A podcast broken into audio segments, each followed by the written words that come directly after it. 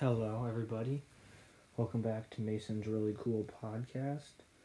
Today we have part three of Fahrenheit 451, and this one will probably be a little bit shorter because I'm recording this at 10:45. Um, so today we'll just summarize into the novel and then look at a few more things and then call it a wrap for the unit.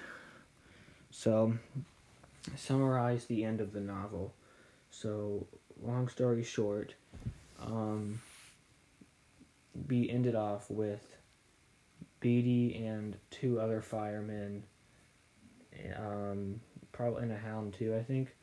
They were burning down um, Montag's house, right? So, Mildred and her friends were the ones that ratted them out. Um, and they burn it down, and then, but while they're doing that,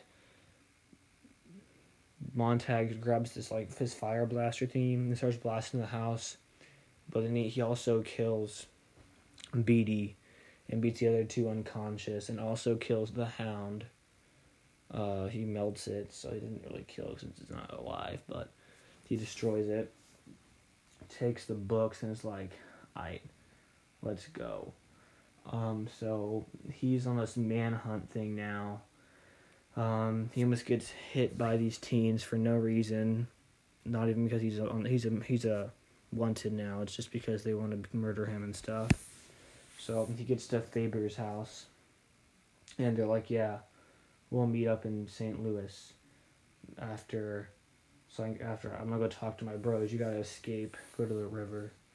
So he like trying to the the new hound off the off the because the new hound gets placed to try and find him, and they uh, have to like throw it off its scent. So he goes down to the river. Montag does. Uh, he finds these people that sit around by the river, and they watch on TV. Oh, Montag was found, but it's a fake Montag, just so for the media people are more feel more safe and stuff.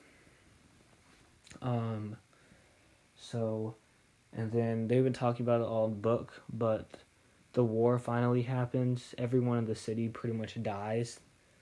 Um, the city's like rubble. There's no buildings anymore, and so the Montag and this new group of homies, who are these like people that memorize the books so they don't have to actually have them anymore, which isn't illegal. Like it's not illegal to have the knowledge of the books, it's just illegal to own them specifically. So since you don't actually have any books, you can't really arrest them. And so then, then at the end they're like, we have to go now. The people will need us and what we have. So that's what happens. That's the end of the book. I thought it was alright, but yeah, maybe like a different kind of ending, like like an epilogue maybe that could like summed up what happened afterwards. So now we have to identify the main character failed, prevailed in their life.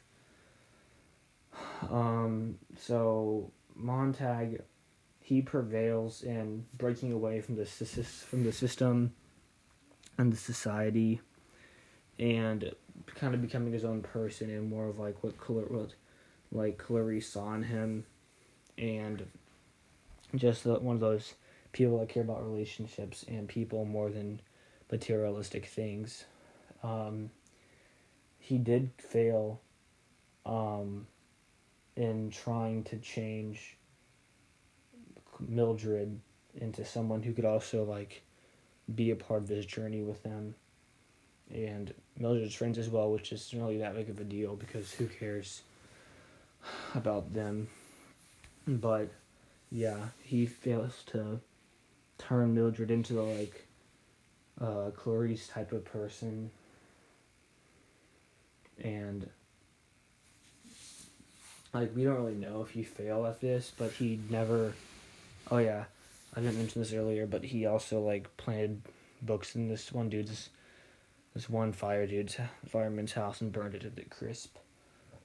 And then, you know, we don't really know if he failed to bring back books and the thinking and stuff because he never got to see the ending. But he didn't do it at the very end of the book, so we'll just say he failed. Um, so, next, discuss your thoughts on censor- censorship and the essential questions.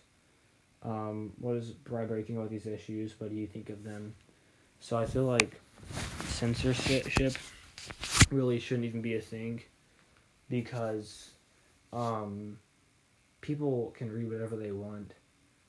Like if you're gonna ban if you're gonna ban a book in a school, um, a banned book is honestly going to become if people can get their hands on it in any way, it'll become more popular than um, the books that aren't banned just because it'll be the rare thing and people will want to be rebellious and break the rules. So there's really no point.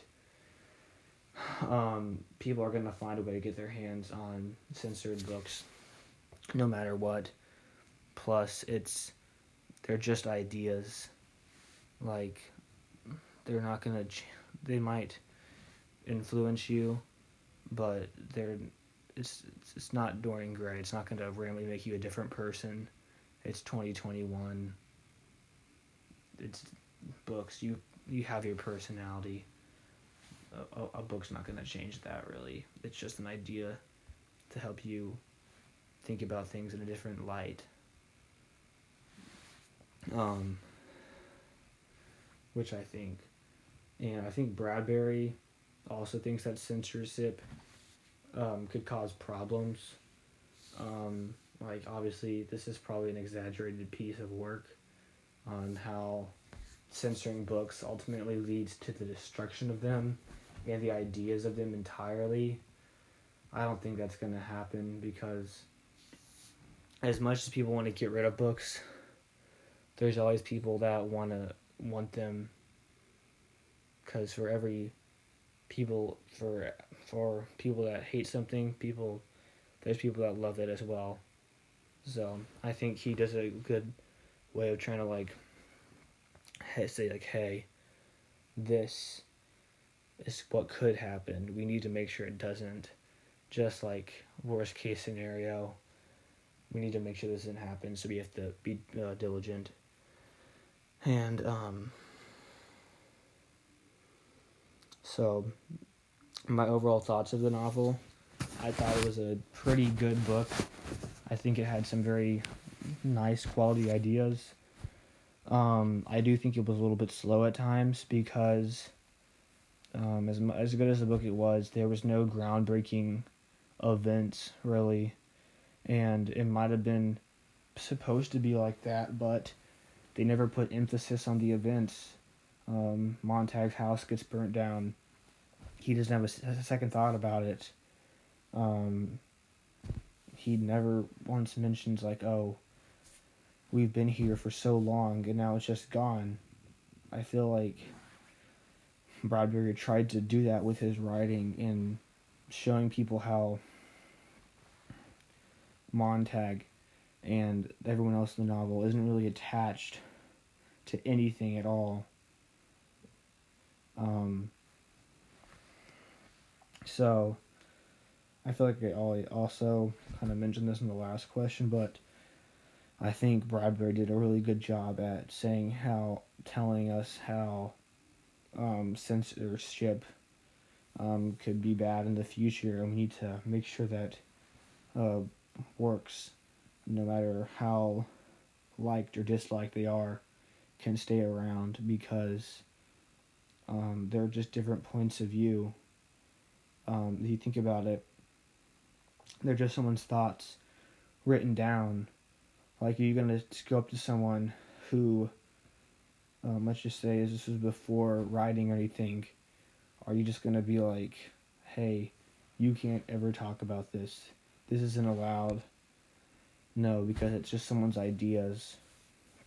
You can't, not you can't, but you shouldn't be able to just put a cap on someone's ability to share their thoughts and their way of thinking with people. Because some people have really interesting perspectives even if they aren't the the norm and the the the uh, the sense the consensus uh, thought. Like I know this is kind of going off topic a little bit, but like if you have an argument with somebody um, about just just to say sports and like a like a play ranking or something, you want to hear their thoughts because it might give you a different point of view for other rankings and for other just thoughts in general. Like even if you don't agree with that thought, it could change your perspective on another event or novel. So I just think that's just my thoughts on it. So I had a pretty good time reading this book.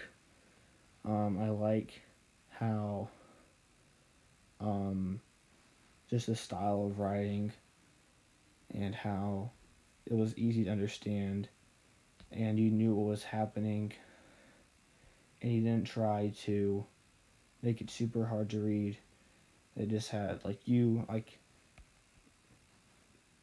like the ideas might have been a little bit harder to understand than a children's book but you could you could if you knew how to put the thoughts that he wrote down and um, like make them into your own like symbolism and realizing how this is this and this is that. Um, it, you can do that because it's easy to read. Um, so thank you for listening to the third um, part of my podcast. I feel like I sounded really tired throughout this part. Um, I don't know if we're gonna do another one for Animal Farm, but this is Mason signing off. Thank you for listening. Have a good night.